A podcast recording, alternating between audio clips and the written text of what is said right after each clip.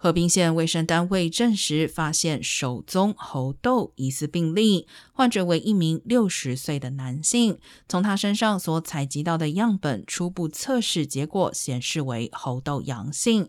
目前他正在接受门诊治疗，无需住院。和平县卫生官员强调，该病例并未造成公共卫生威胁。CDC 的统计显示，加州目前有三十七起猴痘病例，是全美所有州当中最多的，而全国范围内则有一百四十例。猴痘症状包括出现新丘疹、水泡、皮疹、发烧和疲劳等，没有具体的治疗方法。但曾患有天花或已接种过天花疫苗的人，可能对猴痘具有免疫力。